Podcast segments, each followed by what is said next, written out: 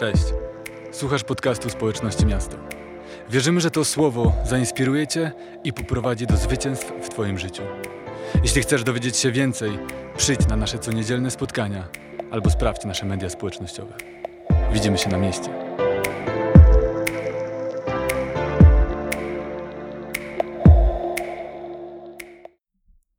Nie musisz się modlić. Naprawdę. Nie musisz się modlić. Bóg cię za to nie ukaże. Tak samo jak nie musisz pić wody. Twój organizm wcale cię nie ukaże za to, że nie pijesz wody. Po prostu się odwodnisz. Amen.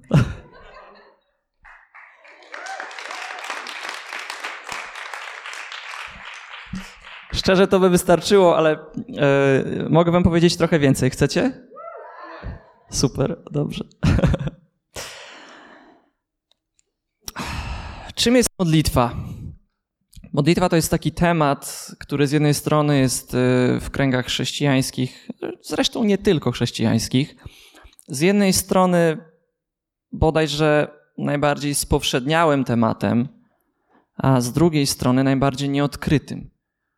Z jednej strony mamy tradycję, a z drugiej strony mamy spotkanie. Ile razy ktoś mówił, pomodlę się za ciebie, pomódl się za mnie. E, to, to jest bardzo wrośnięte w naszą codzienność i ta, e, takie tematy, które są tak bardzo wrośnięte w naszą codzienność, mają to do siebie, że e, czasem nam właśnie mm, umyka sens i potrafią nam spowszednieć. Więc dzisiaj chciałbym właśnie mówić o modlitwie ratującej życie. Jak już wiecie, lubię y, przedstawiać Wam swoje definicje różnych, y, różnych określeń, różnych y, obszarów, więc pomyślałem sobie, jak zdefiniowałbym modlitwę. Według mnie jest to po prostu intencjonalne spotkanie z Bogiem.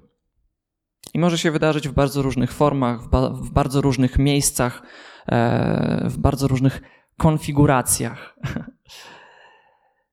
I moim zdaniem nie jesteśmy w stanie przeżyć bez modlitwy. Naprawdę. Nie jesteśmy w stanie. Spójrzcie, jest dla nas czymś oczywistym, że nie możemy przeżyć bez wcześniej wspomnianej wody, z której składamy się w 70%. Natomiast nie jest już dla nas tak oczywiste, że nie jesteśmy w stanie przeżyć bez modlitwy, bez spotkania z Bogiem, mimo że nasz duch Najgłębsza istota naszego stworzenia jest stworzony w stu procentach z ducha, a duch odżywia się tylko w obecności Boga. Alek miał całą serię, e, w której e, opowiadał w swoich kazaniach o tym, jak jest zbudowany człowiek. E, być może nie wszyscy z Was znacie, mm, znacie ten umowny podział, więc tylko szybko wspomnę jak w ogóle jest zbudowany człowiek, jak zbudowana jest istota człowieka, a e, bardzo też od, zachęcam, odsyłam do, do całej serii kazań właśnie e, duch, dusza, ciało. Otóż e, kiedy przeanalizuje się Słowo Boże, to, to widzimy, że mamy w jakimś sensie trzy obszary naszego istnienia. One nie są od siebie oddzielone jakąś kreską, natomiast spojrzenie właśnie z tej perspektywy trochę ułatwia zrozumienie e, naszej istoty. Więc jesteśmy zbudowani z ciała, to jest, mm, czyli, czyli to, co widzimy, to, co czujemy, to jest najbardziej materialne.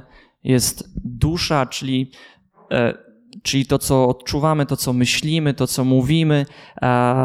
I jest duch, czyli najgłębsza istota, to, co w momencie e, urodzenia się na nowo, narodzenia się na nowo, czyli przyjęcia Jezusa jako swojego Pana, to zostaje odnowione, jest nową istotą w naszej głębi. I to jest czyściutkie, święte, nieskalane. Więc jest duch, dusza i ciało.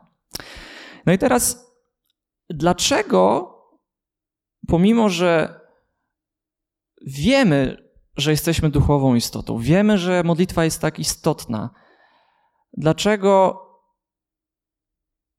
tak często nie udaje nam się dotrzeć do tego miejsca modlitwy? Dlaczego tak często ten obszar jest w jakimś stopniu zaniedbany? Dlaczego czujemy że za mało na przykład się modlimy.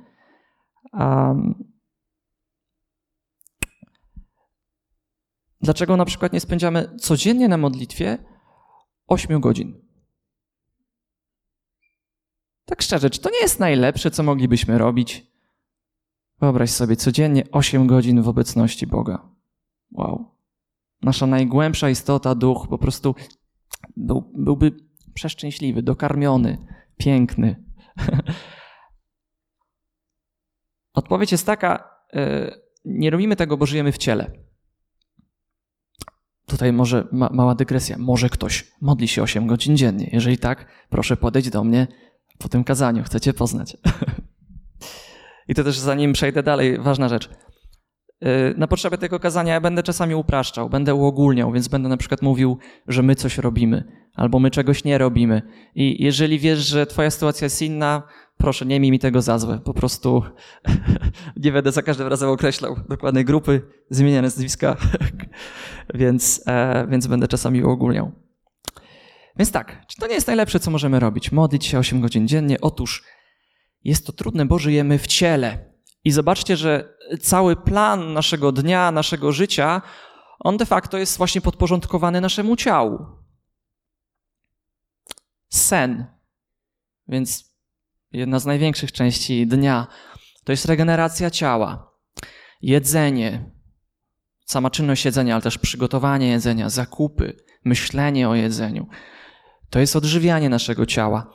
E, praca, mimo że bezpośrednio można powiedzieć, nie, nie oddziałuje na ciało, ale dzięki pracy mamy pieniądze po to, żeby kupić sobie jedzenie, żeby zatroszczyć się o ciało.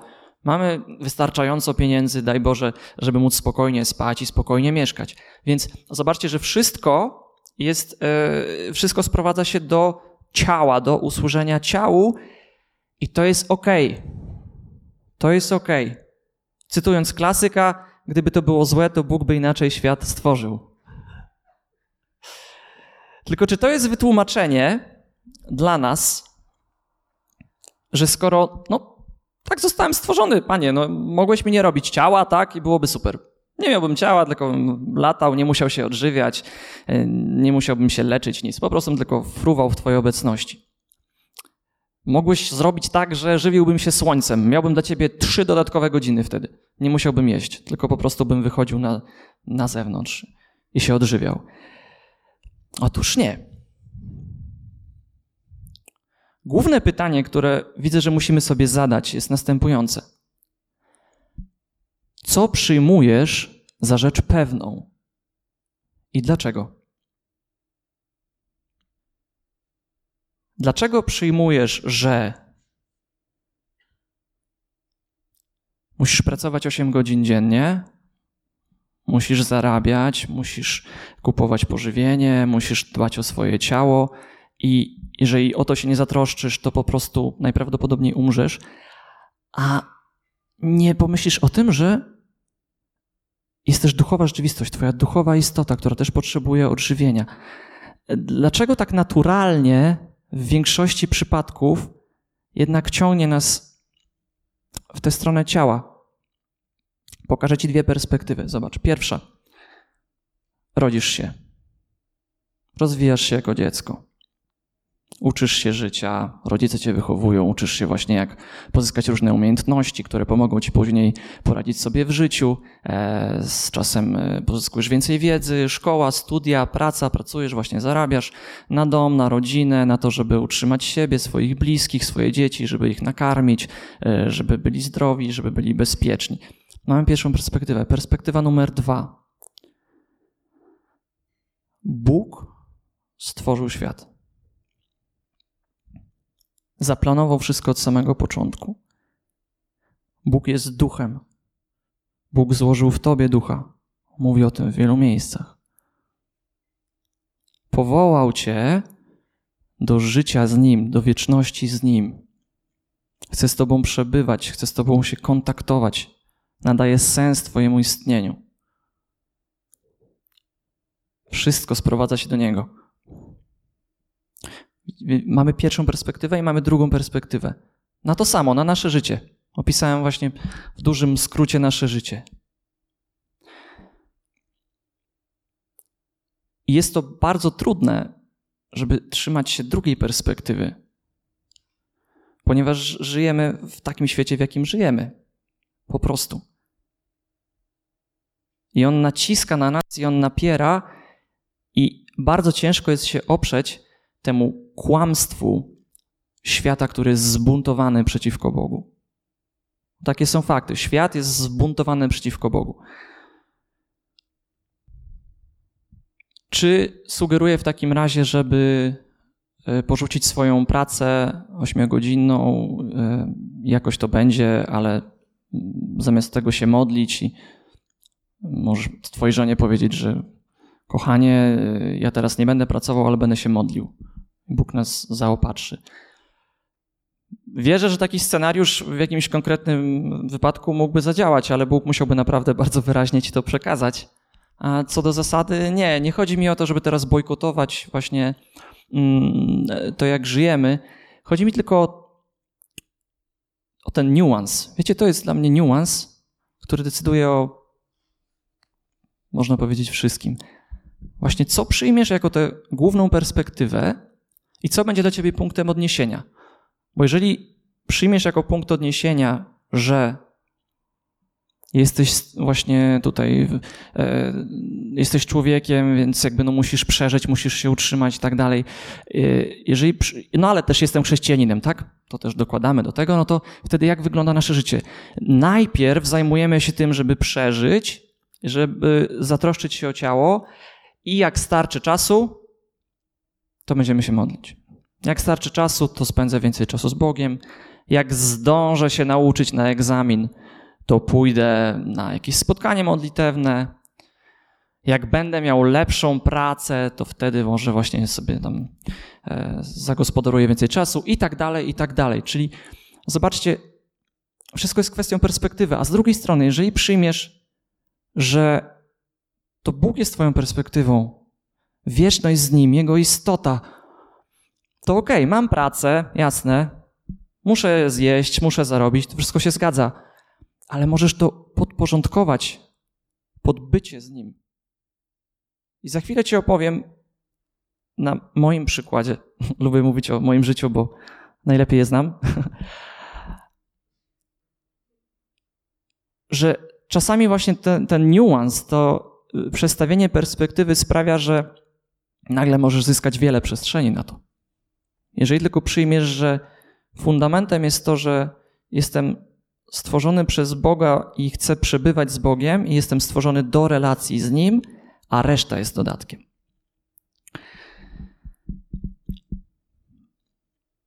To, to przestawienie może, y, to, za, to może zająć chwilę. Wiesz, to przestawienie może zająć chwilę i możesz od właściwie dzisiaj zacząć na przykład, jeżeli nie, nie, nie modlisz się regularnie. Może tak być. Rozumiem.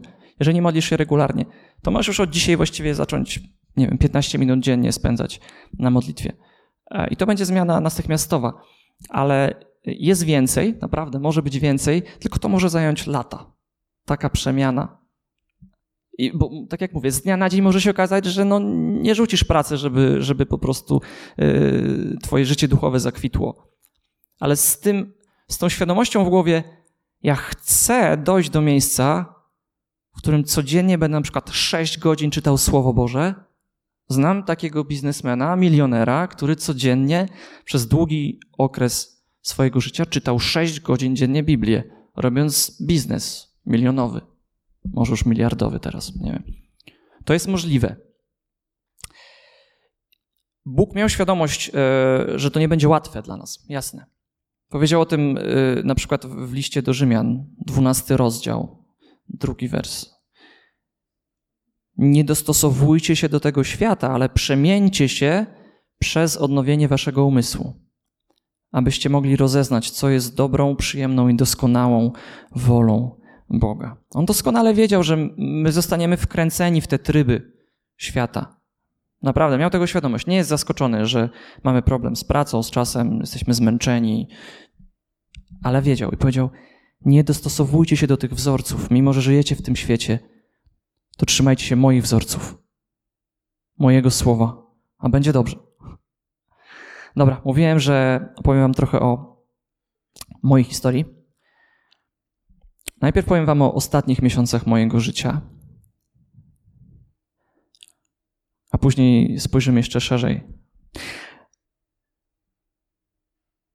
Ostatnie miesiące mojego życia wyglądały tak, że było mi trudno. To był ciężki czas. Części z, wam, z częścią z Was pewnie się tym dzieliłem, że, że, że miałem problemy emocjonalne, psychiczne, związane z, ze stanami depresyjnymi. A, I jakoś tam sobie w miarę nauczyłem się sobie z tym radzić, ale e, wciąż bywały dużo cięższe momenty, kiedy po prostu to mnie przygniatało totalnie. E, nie byłem w stanie sobie z tym poradzić. No i właśnie w ostatnich miesiącach e, to się zintensyfikowało z różnych względów. Między innymi straciłem pracę, więc musiałem inaczej zorganizować sobie życie. Dużo rzeczy się złożyło na to. I teraz miałem perspektywę, żeby zacząć e, po prostu leczenie, żeby zacząć brać leki, e, tak żeby sobie ułatwić, żeby pójść na terapię, po to, żeby właśnie się wzmocnić. Miałem tę perspektywę, wiedziałem, że mam te opcje i w którymś momencie już doszedłem do tego miejsca, że po prostu chciałem tego. Jak pewnie się domyślacie, jako chrześcijanin, to miałem też trochę trudniejszą decyzję do podjęcia, bo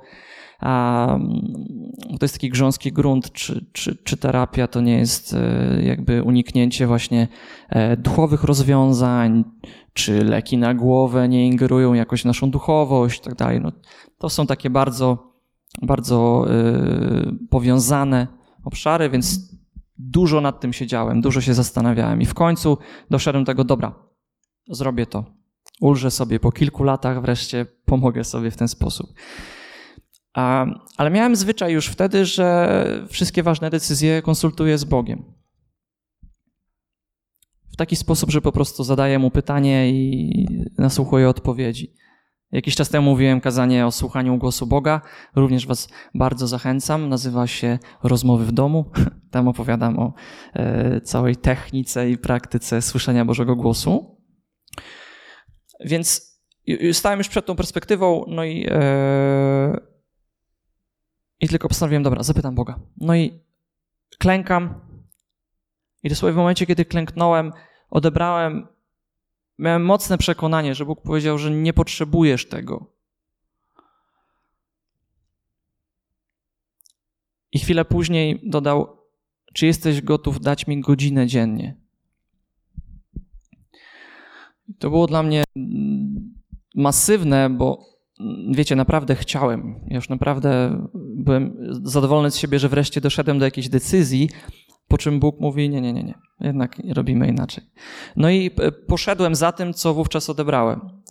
Czyli nie zacząłem brać leków um, i um, nie poszedłem na terapię, tylko po prostu zacząłem spędzać godzinę dziennie, codziennie z Bogiem. Uznałem, że to będzie moje lekarstwo. I dzięki temu czasowi doświadczyłem niesamowitego wzrostu. Godzina dziennie. W ogóle, kiedy, kiedy Bóg mi powiedział o tym, ty tak stanąłem, pomyślałem, ja, jak ty mogłeś żyć w ogóle dotychczas? Jak ty przeżyłeś te 28-9 lat? Czasami modląc się 5 minut dziennie na przykład, albo wcale, no bo nie było czasu. Zacząłem się modlić godzinę dziennie. Bóg mi w ogóle wtedy powiedział, w, tym, w tamtym momencie, kiedy zapytał, czy jestem w stanie mu poświęcić godzinę dziennie, powiedział, że często żyjesz jak niewierzący. To było dosyć mocne, ale powiedział to mi. To było do mnie, więc nie wiem, co wam powie. w każdym razie. Um, więc, więc zacząłem właśnie to praktykować. Też miałem wtedy taką sytuację z pracą y, dosyć y, niestabilną, ponieważ postanowiłem po, po, tym, jak straciłem pracę, że już nie będę wracał na etat, tylko będę po prostu jako freelancer pracował. Czyli wiecie, osoba, która e, zbiera zlecenia i po prostu zarządza projektami swoimi samodzielnie. Mm, taki kowal swego losu. A, więc tak postanowiłem sobie żyć. I, słuchajcie, do czego to mnie doprowadziło? Doprowadziło mnie to do momentu, w którym nie mieliśmy już w ogóle pieniędzy, w którym byłem bardzo dociśnięty psychicznie i e, już no miałem już takie takie bardzo ciężkie stany, gdzie już po prostu łzy się lały ze mnie. E, to było trudne. Doszedłem do tego momentu i miałem cały czas takie nie, ale jakby Bóg mi powiedział, więc będę wierny, um, idę za tym, idę za tym cały czas. Ale w końcu musiałem jeszcze raz podejść do tematu. Musiałem stanąć przed Bogiem i zastanowić się, może źle coś usłyszałem, może źle coś zrozumiałem, może dobrze usłyszałem, a źle zrozumiałem. I w tamtym momencie wydarzyło się coś bardzo znaczącego dla, dla mojego dalszego życia, a mianowicie zdecydowałem się po prostu pójść na etat, po prostu zacząć brać leki z przekonaniem, że ja podejmę decyzję, a Bóg będzie ją korygował. To była nowość w moim myśleniu, czyli zamiast pytania o wszystko, co ważne, nasłuchiwania odpowiedzi, uznałem, dobra, Duch Święty żyje we mnie, więc podejmuję decyzję napełniony Duchem Świętym, ale jeżeli coś mi nie pójdzie, wiem, że Bóg będzie mnie korygował. I co się wydarzyło? Amen. um, w trzy dni dostałem nową pracę. Najlepszą kiedykolwiek, jaką miałem. Mogę zrobić całe kazanie o mojej nowej pracy. jest, jest świetna, naprawdę. Wszystko się tam zgadza po prostu. Um, zacząłem brać też te, te, delikatne leki po to, żeby właśnie ustabilizować trochę e, swój stan. Jestem w dużo lepszym stanie, jest mi dużo łatwiej myśleć, dużo łatwiej walczyć też z jakimiś z różnymi myślami, z różnymi przeciwnościami. I okazało się, że to było bardzo Boże, że, że, to było totalnie z Bożego serca. Bóg mnie w żaden sposób z tego nie skorygował, wręcz bardzo pomógł we wszystkim. Po prostu, jak tylko postanowiłem podjąć decyzję, on mi podsuwał wszystkie rozwiązania. Mm. Ale godzina dziennie została. I kiedy dzisiaj sobie o tym myślę, to widzę, okej, okay. nawet jeśli źle zrozumiałem, nieważne. To był moment, w którym Bóg mi objawił moc codziennej modlitwy, która nie trwa kilku minut, gdzieś tam w przebiegu, ale że ja sobie blokuję mój czas i, i po prostu spędzam z nim czas. Dlaczego tak o tym mówię? Dlaczego zatoczyłem takie kręgi? Są dwa powody. Pierwszy jest taki, że nie umiem mówić krótko i zwięźle. Zawsze muszę z, y, zrobić kontekst. A drugi jest taki, że to mi pokazuje, zobaczcie, że można żyć e, w tym, w tym świecie, w tym trybie, można mieć pracę etatową, można robić jeszcze dużo innych rzeczy, być w małżeństwie, chociaż mógłbym w małżeństwie trochę lepiej się sprawdzać, ale można. E, można mieć to wszystko i to wcale nie znaczy, że nie ma czasu na modlitwę. Tylko właśnie kwestia perspektywy, kwestia tego, co stawiam na pierwszym miejscu, a co do tego dostosowuję. Wiecie co? Kiedy ja postawiłem na pierwszym miejscu, ok, panie, ja będę z tobą spędzał tę godzinę dziennie, czasami jest trochę mniej, przyznaję. Nie zawsze to jest 60 minut, ale prawie godzina. Kiedy ja będę z tobą spędzał tę godzinę dziennie, to wiem, że ty się zatroszczysz o resztę. I wiecie co? I teraz w tej pracy mam tak, że mogę przyjść o takiej godzinie, jak chcę na przykład do pracy. Mam tam śniadanie na miejscu. Nie muszę sobie robić śniadania. Mam 15 minut piechotą do mojej pracy, 5 rowerem, więc w ogóle bliziutko. Sam mogę decydować o tym, kiedy właśnie będę pracował y, nad czym. Nikt nie patrzy mi na ręce. Takie małe rzeczy, a właściwie umożliwiają mi to. Nie?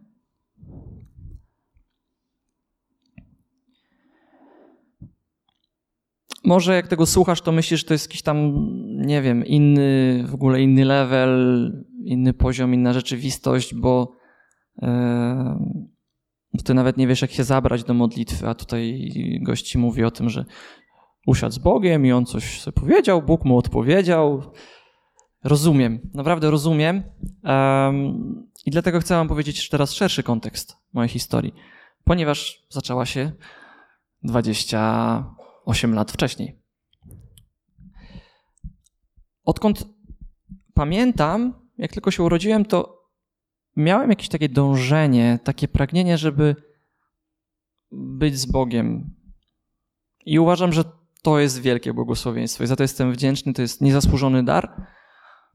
Nie urodziłem się w rodzinie takiej chrześcijańskiej, e, żarliwie wierzącej. Mama brała nas do kościoła w niedzielę. Jestem bardzo to wdzięczny mamie. Ale wiecie, nie było życia modlitewnego u nas w rodzinie, nie. Więc jakby zaczynałem prawie że od punktu zero. Moje pierwsze modlitwy, które pamiętam, e, e, stworzyłem sobie taką autorską litanię, w której modliłem się za wszystkie moje pieski, bo miałem ich sporo. I, I, codziennie wieczorem właśnie mówiłem za Lunę, za Misia, za tego. Um, więc to, to, to, były moje pierwsze próby. Jak widzicie, nie była to jeszcze namaszczona prorocza modlitwa wówczas. Um, Mo, moje pierwsze spotkanie z Bogiem, takie bliższe, wydarzyło się w kościele katolickim. Przez 22 lata byłem praktykującym katolikiem. Bóg mnie przeprowadził przez niesamowite rzeczy właśnie w, w tamtym czasie. E, dał mi poznać uwielbienie, dał mi poznać modlitwę charyzmatyczną. Wiele, wiele, wiele, wiele. Ale wiecie, też jakby naprawdę. Y, du dużo musiałem pokonać jakiejś przeciwności. Bardzo ciężko mi się było zbierać do modlitwy. Wydaje mi się, że może to być też trochę trudniejsze, jeżeli właśnie my wyrośliśmy w takiej mm, kulturze, jaką mamy w naszym kraju, gdzie jednak modlitwa bardziej kojarzy się z czymś obrzędowym, gdzie czasami nawet nie wiemy, czy właściwie czy mamy prawo modlić się może swoimi słowami, no bo jednak są konkretne formuły, które są zatwierdzone, więc e, jest, może to być ciężkie. Jasne. I kiedy, y, kiedy ja już doszedłem do tego miejsca właśnie takiej trochę tranzycji, tak się mówi po polsku, powiedzmy, przemiany, tranzycji. z modlitwy tylko formułowej na modlitwę też własnymi słowami, to to było bardzo trudne. Ja początkowo miałem takie oczekiwania, że po prostu, nie wiem, jak już ja do tego dojdę, że, że, że mogę rozmawiać z Bogiem, to po prostu będziemy siedzieć, gadać, w ogóle opowiadać sobie rzeczy. Otóż nie. Okazało się to wielkim wyzwaniem. I z tej mojej drogi modlitewnej, która przeszła przez autorską litanię zapieski, przez, e, przez różaniec, przez trzy noweny pompejańskie. Kto nie wie o co chodzi, to chodzi o to, że co, codziennie przez 54 chyba dni odmawiasz cały różaniec, czyli jakby cztery różańce. To jest naprawdę solidny kawał, solidny kawał modlitwy. Um, to mi zajmowało z dwie godziny dziennie. I z tym nie miałem problemu, więc w ogóle super. Więc tak, więc przeszedłem przez to wszystko, a później modlitwa uwielbienia, charyzmatyczna i mam pewne obserwacje, mam pewne odkrycia i porady i uznałem, że to świetne miejsce i czas, żeby się nimi podzielić z wami, prawda?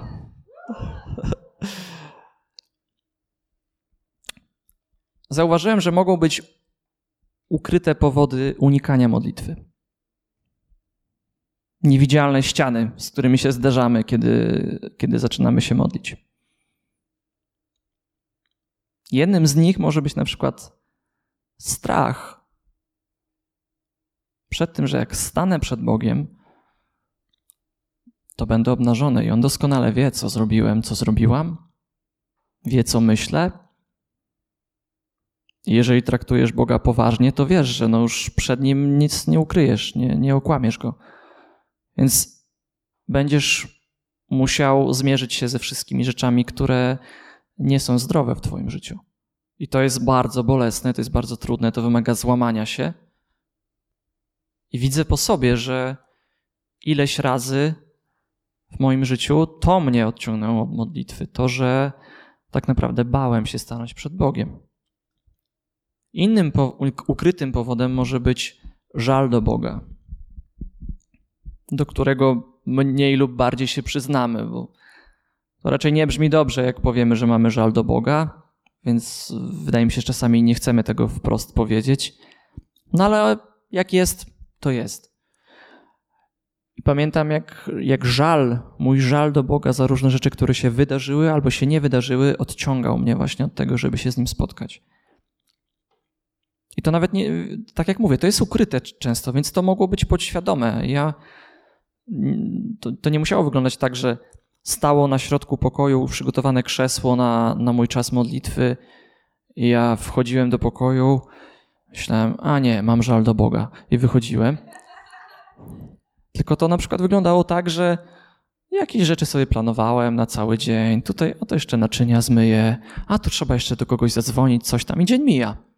I tak działa podświadomość. Innym powodem może być błędne wyobrażenie tego, jaki jest Bóg, jaki jest Bóg wobec ciebie, jak zareaguje na to, z czym przyjdziesz. Zobacz, jeżeli wyobrażasz, jeżeli twoim, twoje wyobrażenie Boga jest takie, że jest to surowy sędzia sprawiedliwy, no to możesz nie chcieć do niego przyjść, bo może jesteś, czujesz się zraniony, osłabiony i potrzebujesz przytulenia i zrozumienia, a nie osądu. Jeżeli dla ciebie Bóg jest sędzią, no to, to nie będziesz szukał tego u sędziego, pójdziesz do przyjaciółki. Czy mam na to jakieś rozwiązanie? To są duże tematy, więc nie dam gotowego rozwiązania. Natomiast jestem pewien, że pierwszym krokiem do poradzenia sobie z takimi ukrytymi sprawami jest rozpoznać je i nazwać. Jak już zobaczysz, że to właściwie może być powodem, wtedy jest nad czym pracować. Wtedy nie kręcisz się w kółko, ale wiesz, że jeżeli z tym sobie poradzisz, to twoje życie modlitewne może rozkwitnąć. Drugie odkrycie. Modlitwa może nam nie iść. Po prostu. Kiedy już dojdziesz do miejsca modlitwy, przebijesz się przez tę niewidzialną ścianę, jeżeli jakąś masz, to możesz po prostu próbować się modlić, napinać się, pocić, a po prostu nic z tego ci nie wychodzi. Byłem tam wielokrotnie. Wiele czynników może na to wpływać. Nawet wiecie, nawet kwestia, yy, jeżeli masz jakieś problemy emocjonalne, jeżeli masz jakieś problemy z depresją, to już sprawi, że może ci być ciężko się modlić po prostu, bo, bo twoje myśli nie działają właściwie, twoje emocje nie działają właściwie. W sytuacji, w której ciężko idzie modlitwa, widzę jedną prostą poradę. Wystaw się na jakąkolwiek formę Bożej obecności. Jeżeli nie jesteś w stanie przebrnąć przez jakiś psalm, bo po prostu czytasz go i cały czas, nie wiem, coś cię rozprasza, albo, albo z czymś się nie zgadzasz, albo masz jakieś emocje. Jeżeli nie jesteś w stanie czytać słowa, jeżeli nie jesteś w stanie zacząć uwielbiać Boga, jeżeli nie jesteś w stanie wyznać Mu swojej miłości, to jest zrozumiałe. Znajdź najprostszą możliwą formę Bożej obecności, którą wytrzymasz. Na przykład możesz poczytać książkę chrześcijańską. To wymaga prawie że żadnej jakby ingerencji z twojej strony, tylko po prostu siadasz, czytasz książkę. Ale ta książka, ona jest naznaczona Bożą obecnością. Ona była pisana w Bożej obecności. Tam są słowa natchnione przez ducha, więc to już będzie na ciebie oddziaływało. YouTube. Mamy YouTube'a w dzisiejszych czasach. Odpalasz swój ulubiony kościół z dowolnego miejsca na świecie, dwugodzinne uwielbienie, siadasz i oglądasz, nie musisz nic robić. Jeżeli nie jesteś w stanie nic więcej zrobić, to zrób chociaż to. Miewałem takie momenty, kiedy byłem tak, tak wewnętrznie skłócony i taki yy, zablokowany, że tylko po prostu odpalałem sobie Betel, dwie godziny uwielbienia, zakładałem słuchawki i siedziałem.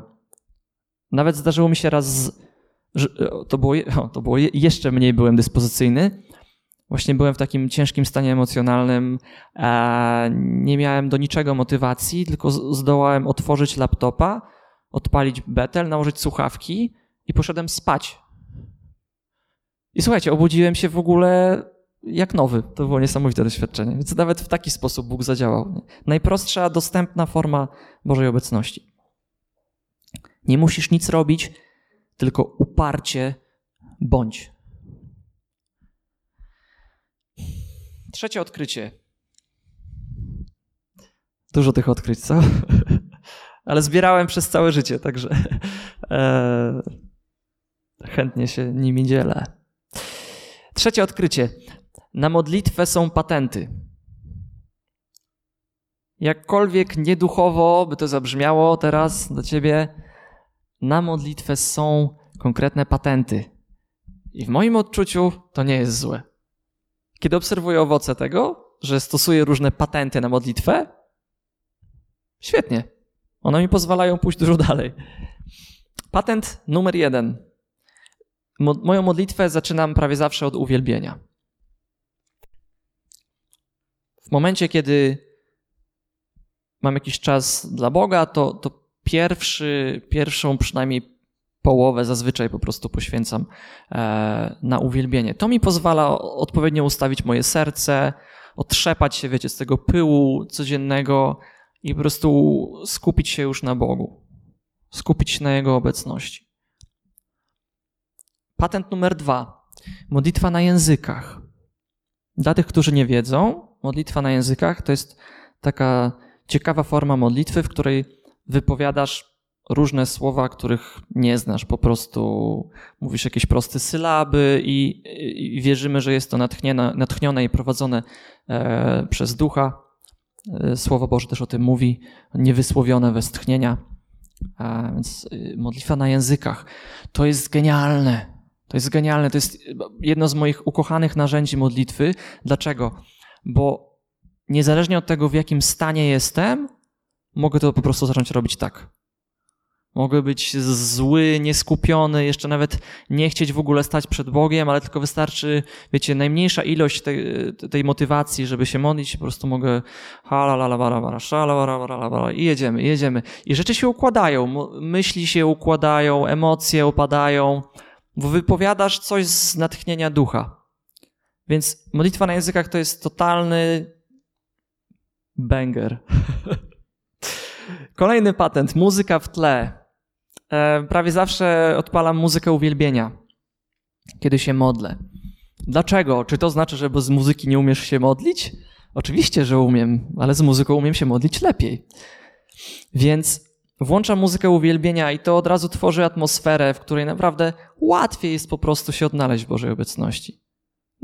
To nie jest tak, że Bóg czeka tylko, aż ktoś odpali muzę i wtedy może dopiero przyjść do, do, do pomieszczenia, ale y, w ogóle istota muzyki, to jak ona jest, to, że to jest dźwięk, to, że to są te fale, to są słowa, Bóg stworzył świat przez słowa. Ja wierzę, że w tej muzyce, poza tylko warstwą emocjonalną, która już nam pomaga, jest też jakiś cały taki ładunek duchowy, kiedy muzyka jest uwielbieniowa. Podejrzewam, że prawdopodobnie znacie to uczucie, kiedy zacznie grać uwielbienie, coś się przestawia jakby w rzeczywistości.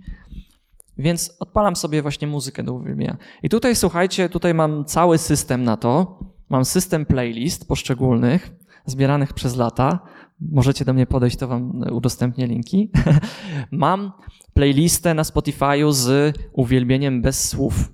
Starannie zbierane utwory, sprawdzone, czy na pewno są uwielbiające. No bo jak nie masz słów, to czasami ciężko ocenić, nie? Więc Zdarzyło mi się parę jakichś takich utworów zen na tej playliście, ale później się strzeliłem, że chyba nie są chrześcijańskie. E, więc, więc e, mam playlistę właśnie bez słów. Mam playlistę mm, na, na, na, rano, morning worship. I tam sobie ułożyłem, żeby tak stopniowo właśnie tak w tym uwielbieniu właśnie się wznosić. Mam, ale mam poranne uwielbienie ciche, jeżeli jestem taki bardziej właśnie cichy. Mam poranne uwielbienie takie mocne i wtedy tak mocniej się kończy. E, mam wieczorne uwielbienie, mam, e, mam taką playlistę spokojne uwielbienie i to już nie jest dostosowane do żadnej pory dnia. I to był mój, e, to był mój taki best, bestseller? Nie wiem. Bestseller, powiedzmy. Hit. Więc to był mój taki hit przez, przez ostatnie miesiące. Właśnie te, y, słyszę, że jest ta muzyka uwielbienia, ale też ona nie jest tak, tak, y, taka mocna, tak się nie naprasza, więc jest, jest przestrzeń na moje myśli. I tam mam parę albumów. E, mam też takie mocne uwielbienie, to się nazywa Worship Punch, tak nazwałem tę playlistę.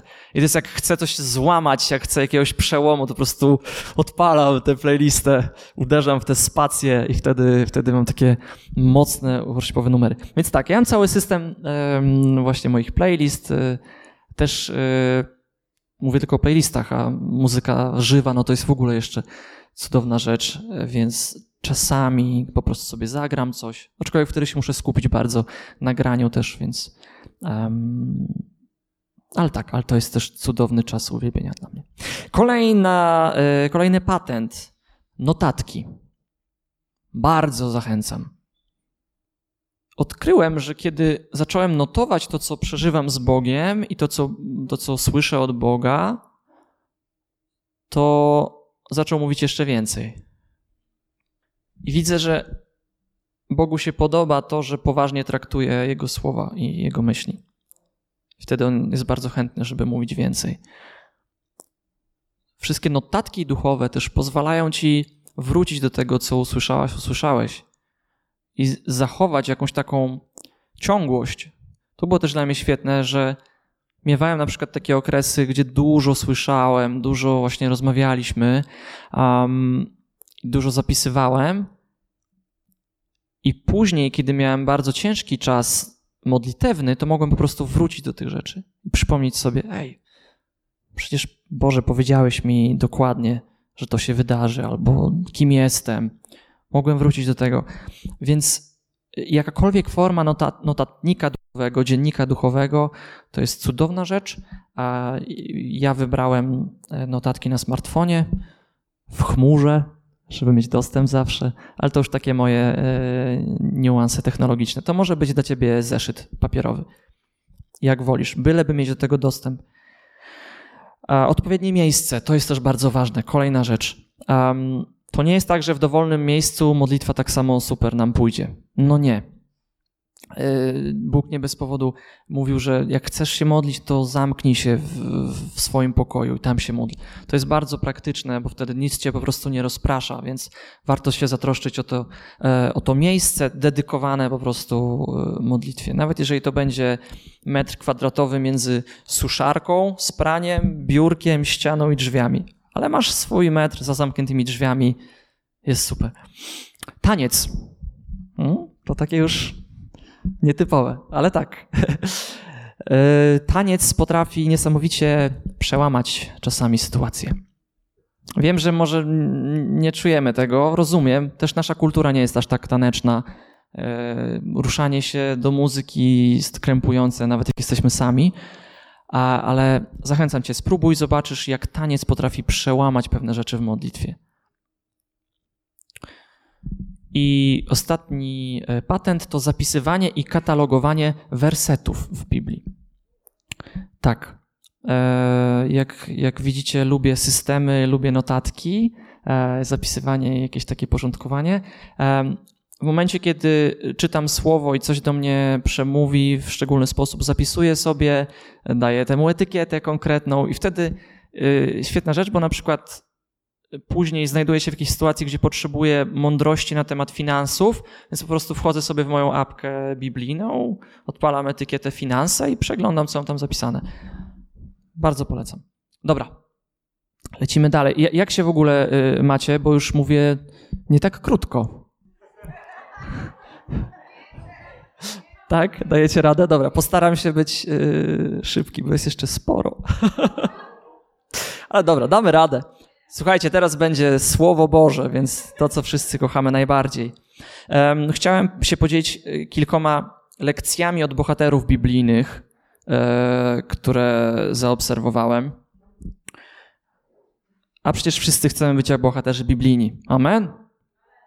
Amen. Dobra, Daniel.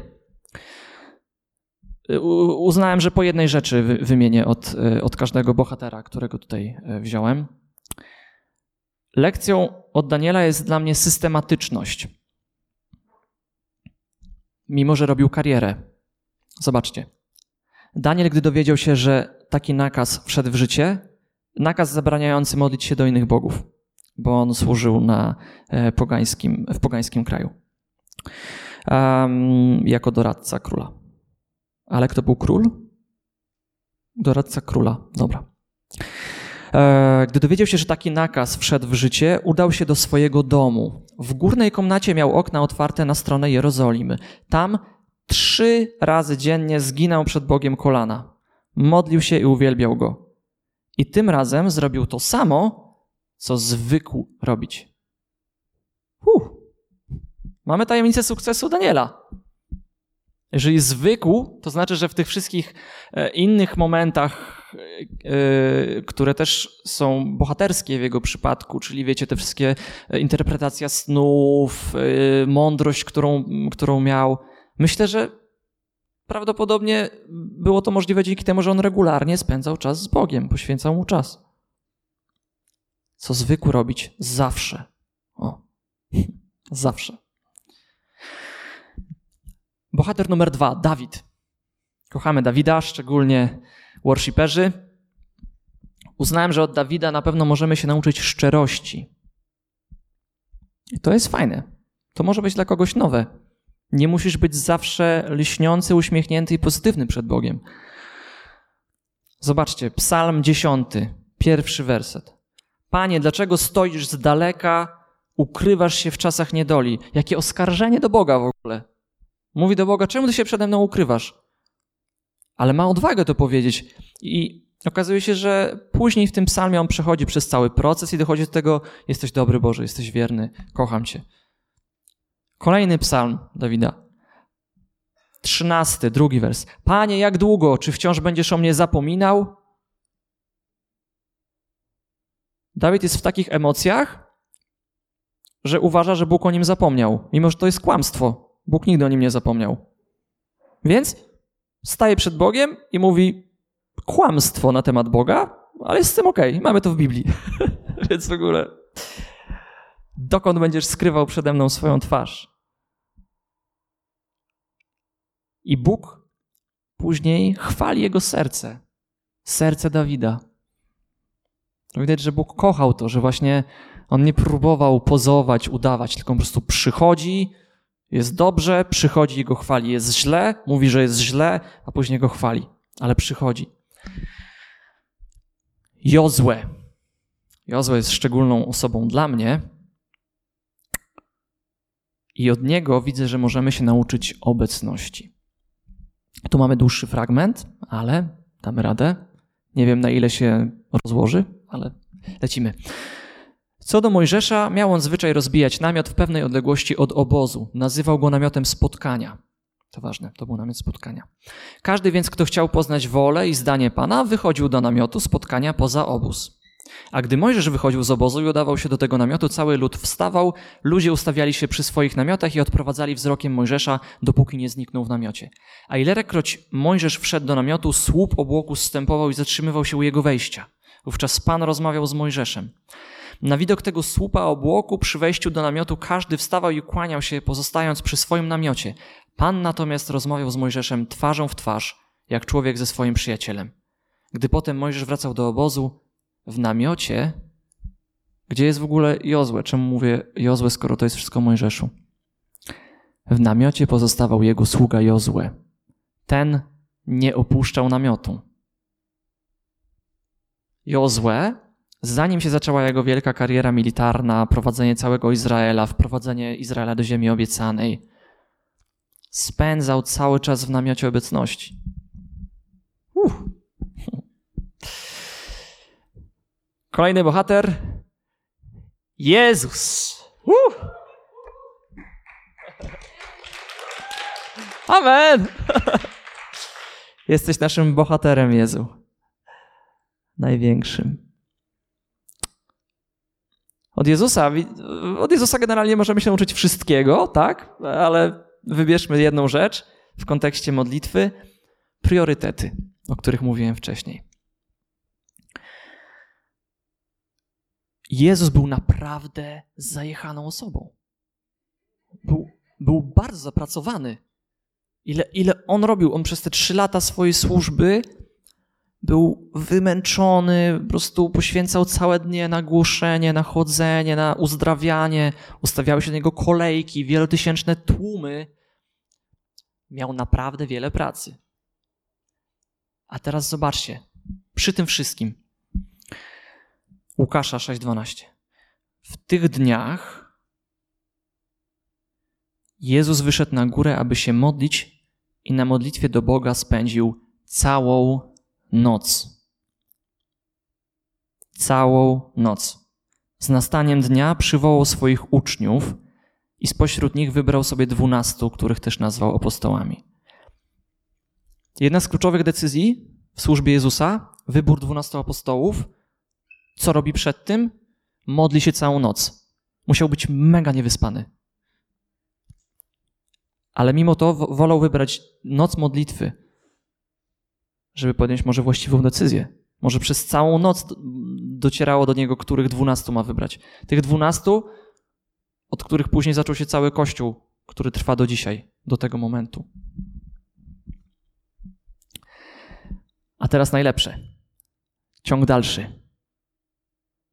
Chwilę później czytamy. Następnie zszedł z nimi w dół i zatrzymał się na równinie. Towarzyszył mu wielki tłum jego uczniów oraz ogromna rzesza ludzi z całej Judei, w tym z Jerozolimy, a także z nadmorza, z Tyru i z Sydonu. Skierował wzrok na swoich uczniów i zaczął mówić: Szczęśliwi jesteście, ubodzy, gdyż wasze jest Królestwo Boże. Szczęśliwi, którzy teraz głodujecie, ponieważ będziecie nasyceni. Szczęśliwi i tak dalej. Wiecie, co to jest? To jest skazanie na górze albo na równinie. Najważniejsze wystąpienie w życiu Jezusa. Jego popisowe kazanie. Materiał, na którym opieramy tak wiele naszej dzisiejszej działalności, mądrości. Przed powiedzeniem kazania na górze Jezus nie spał całą noc, tylko się modlił. Idziemy jeszcze dalej.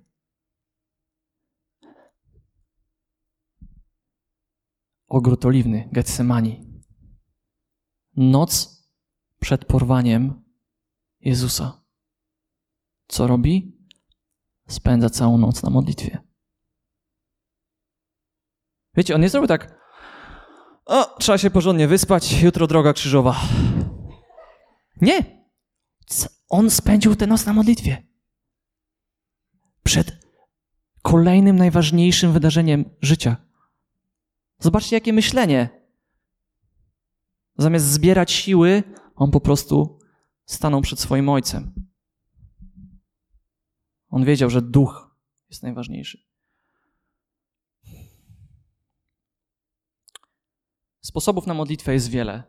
To może być uwielbienie, to może być modlitwa na językach, czytanie słowa, modlitwa wstawiennicza za ludzi, kontemplacja Boga, jaki jest wspaniały, modlitwa w kongregacji, w kościele z innymi, wspólne wypowiadanie modlitw, wieczerza, inne znaki wiary. I każdy z tych sposobów modlitwy przynosi nieco inne owoce, ale też wszystkie przynoszą jeden Boży porządek. I teraz nie wiem, co będzie dla Ciebie odpowiedzią na teraz. Czy to będzie modlitwa 5 minut dziennie, ale codziennie, a może co drugi dzień, może godzina dziennie, może 6 godzin, może co drugi tydzień będziesz tylko cały tydzień modlić. Nie wiem. Wiem, że są bardzo różne sytuacje. Możesz mieć ciężką pracę lżejszą, możesz być singlem, możesz być w małżeństwie, możesz mieć dzieci.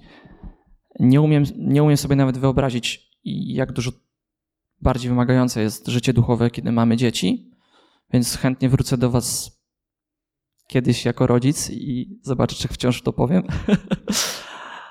Ale wiem, i to jest dla mnie ten punkt odniesienia, o którym mówiłem, wiem, że Bóg chce po prostu z nami przebywać, więc On się zatroszczy o to, żebyś ten czas znalazł.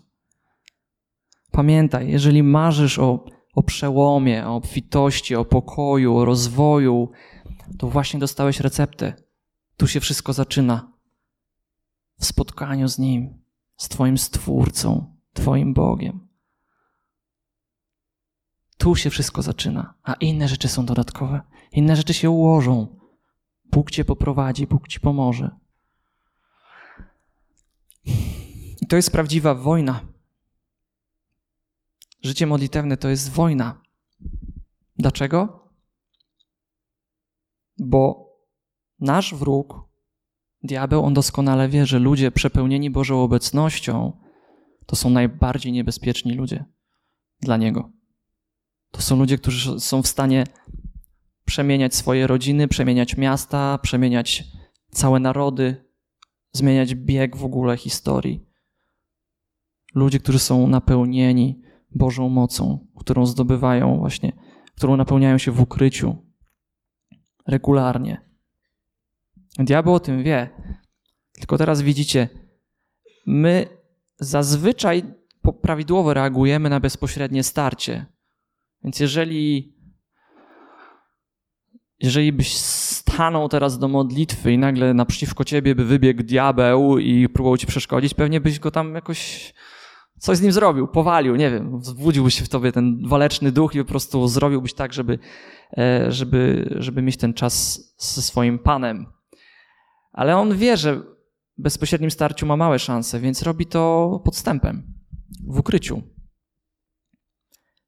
Nitka po nitce, tkając różne obszary, które będą nas odciągały od, od życia modlitewnego, różne myśli, różne, e, różne jakieś emocje, po prostu urabia nas, urabia nas i nagle nie wiedzieć kiedy od rozpalonego chrześcijanina, który spędzał tak wiele czasu z Bogiem, po pięciu latach mówisz, że już nie masz czasu na modlitwę. Ale jak to się wydarzyło? Jak do tego doszło?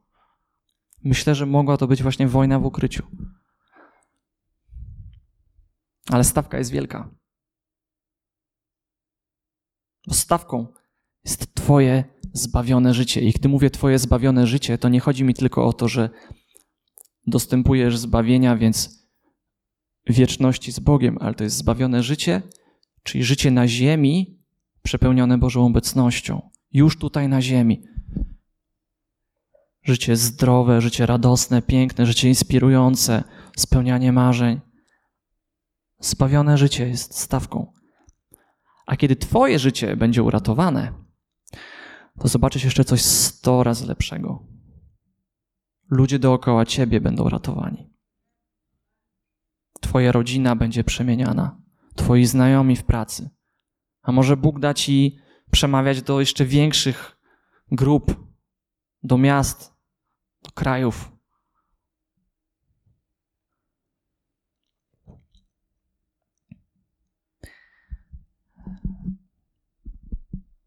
Miasto Music, mogę Was poprosić?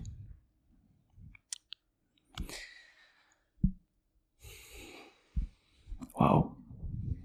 Nie chciałem Wam tego robić, naprawdę. Myślałem, że to będzie pół godziny.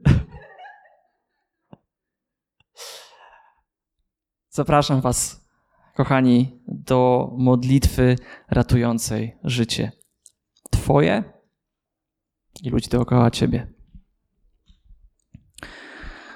Teraz będziemy mieli czas, w którym może właśnie podejmiesz tę decyzję. Nie mówię, może Twoje życie modlitewne kwitnie. Jeżeli tak, gratuluję Ci. Chwalę Boga. A jeżeli nie, to może dzisiaj podejmiesz tę decyzję. Chcę spędzać z Tobą czas. Chcę Ciebie słuchać. Chcę do Ciebie mówić. Chcę, żeby to rosło. Chcę, żebyś Ty był moim punktem odniesienia, Panie. Możemy wstać. To chyba dobry moment. Dzięki. Duchu Święty, wzywam Twojej mocy nad nami, Twojej mocy przekonywania serca, Twojej mocy uzdrowienia.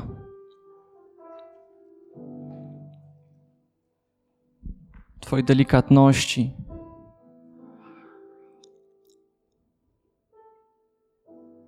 Poddajemy się Tobie, Duchu Święty, temu, co teraz będziesz do nas mówił, tym natchnieniom, które teraz dajesz, Duchu Święty.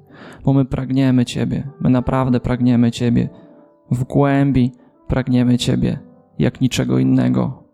Niech to pragnienie wyjdzie na wierzch. Niech to pragnienie zdefiniuje nasze życie.